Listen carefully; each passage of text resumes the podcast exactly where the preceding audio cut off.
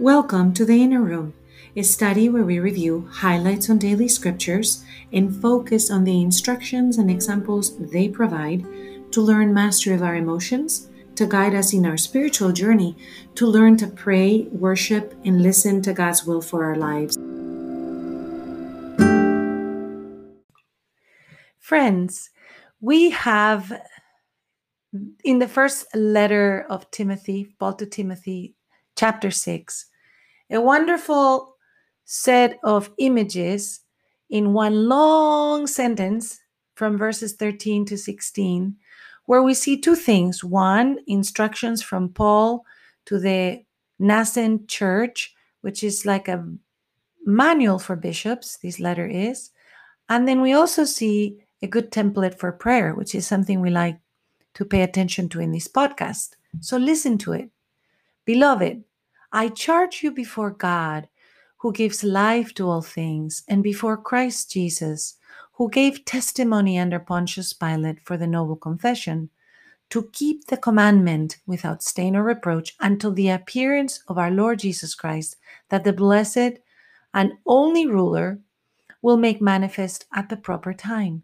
The King of Kings and the Lord of Lords, who alone has immortality, who dwells in inapproachable unapproachable light, and whom no human being has seen or can see. To him be honor and eternal power. So many truths of our faith are here. In what is the charge? Well, we are charged to keep the commandments without stain or reproach. And for how long? Until Jesus returns. And who is he?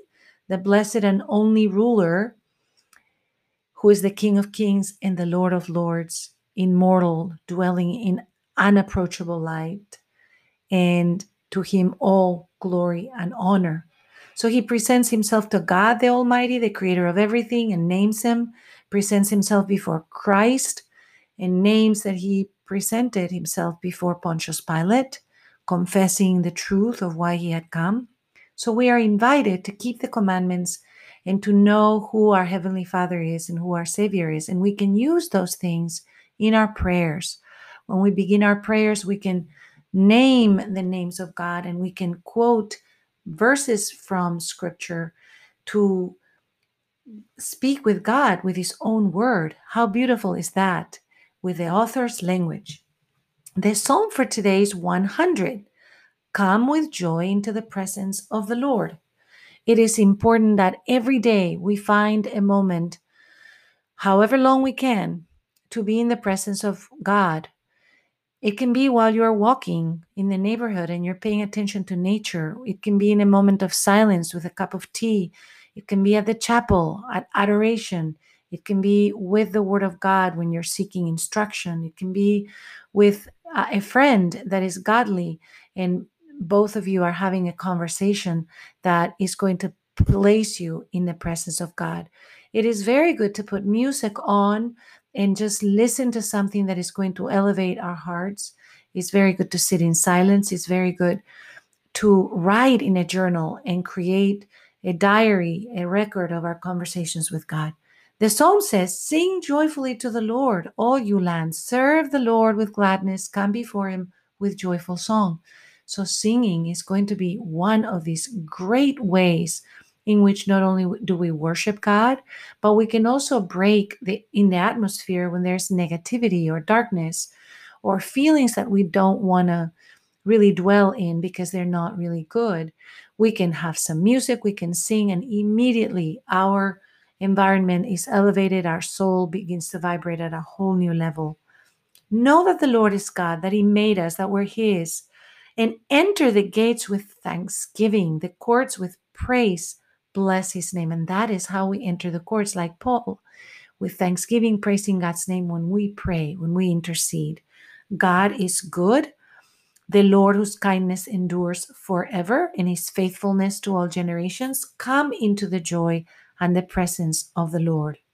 And what is the gospel for today? Is we continue in Luke. So we are in chapter 8 now.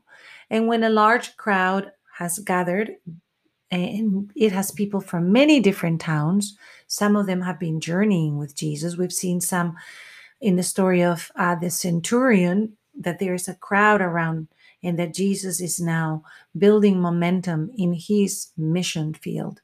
He tells the story, the parable of the sower that sows seed, and that some of that seed falls on the path and gets stamped on, um, and the birds of the sky eat it.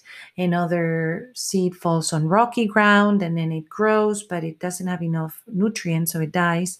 And another falls amongst thorns, but it's not really able to grow because it chokes with the thorns. And then finally, some is good and it grows and it produces fruit. So a lot of people hear this, just like Jesus has this sort of shock factor, and they don't know what to make of it. But Jesus plants these seeds to awaken us to a reality and that's what God does with our lives doesn't doesn't he? Sometimes we encounter things in our lives that shake us out of complacency out of comfort so that we can begin to see anew. God wants us to see and hear truly with his eyes and with his ears so that our heart may be aligned to his heart. So the disciples who know Jesus well ask, what does it mean? Probably the crowd departs and they're having a private conversation. Maybe they're having a meal together. And he says, knowledge of the mysteries of the kingdom of God has been granted to you. Sisters, brothers, this is the same for us. Knowledge of the mysteries of God has been granted to us. But to the rest, they're made known through parables. So they may look but not see and hear but not understand. That reminds us of the first letter where we see that Jesus is someone who no human being has seen or can see. But Jesus is saying, I am inviting them through a parable, and hopefully they are going to be rattled internally to want to learn more. The disciples are asking the specifics. What is the meaning of the parable? And he says the seed is the, the word of God. Those on the path are the ones who've heard. The devil comes and takes it away uh, so that they may not believe and be saved, or the rocky ground. You receive the word with joy, but without root. You believe for a little while, and then temptation takes it away. And then thorns are the anxieties and riches and pleasures of life that choke the word. And only when you have rich soil, those that hear and you embrace it with a generous and good heart, then you are able to produce mature fruit. What does mature fruit mean for you? What does that look like and sound like? What will it be like at the end of time when Jesus comes and says, What mature fruit did you produce? What exactly did you do for the kingdom of heaven?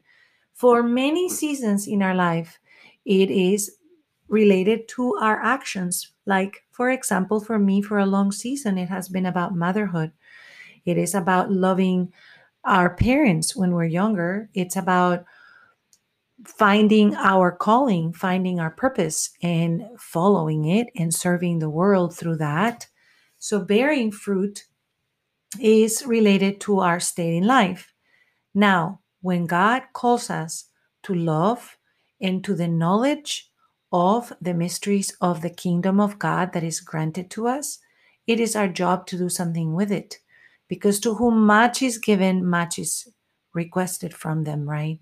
So if God has given us a lot by preparing us, by equipping us, by teaching us, by instructing us, then we keep placing ourselves in His presence, singing joyfully with Psalm 100.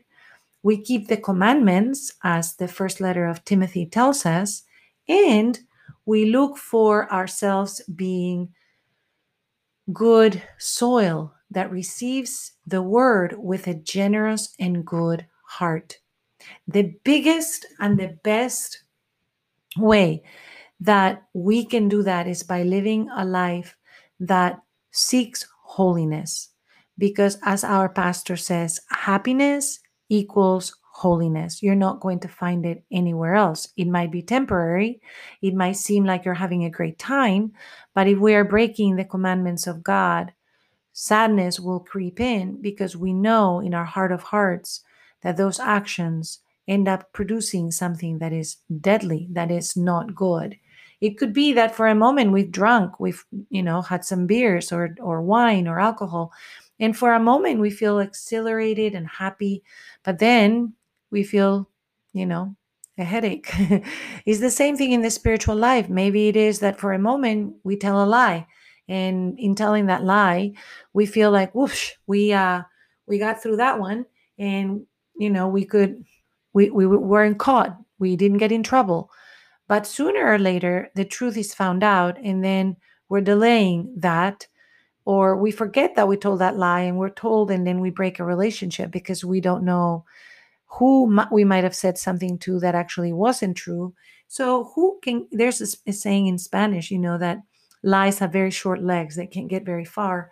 And it can be any sin you know it can be impurity. Uh, for a moment uh, you're a married person but somebody passes by and you feel the compliment that they give you makes you feel really great. And then you go for coffee with that person and you shouldn't you know you shouldn't you know you know that is a temptation that is not going to lead to anything good so saying no is the right thing but sometimes we feel good temporarily and then we realize that was a mistake right it can be in any category where we're not keeping the commandments of God. The world will tell us that those commandments are constraints that are that are not allowing to ha- us to have freedom and why does it have to be so restrictive? Well, it is not that it's restrictive, it is that it is teaching us how to walk a path of holiness that leads to happiness. And it is like pretending to drive your car not following the roads not following the lights in the in the stop signs and pretending that freedom is to drive on people's lawns and just crossing over intersections whenever i, I want. There are rules for living and life is both a science and an art. It has some principles and it also has some moments of tremendous artistry. So let us go to the throne and say, Father Almighty, may we be soil where your word takes takes root. May we be people of generous and good hearts that produce mature fruit. We pray that the blood of Jesus may cover us from head to toe and all those whom we love and all that you've given us, Father, in your protection and in your care. Help us to keep the commandments that you've given us. Give us the strength, send angels that we can do it. And we ask this in the name of Jesus. Amen.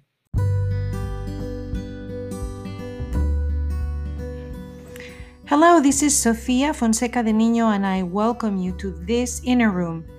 You can find us on Facebook, Twitter, and Instagram under the Inner Room Emotions in the Bible and we would love to hear your questions, your ideas, or your comments. Thank you for joining us today.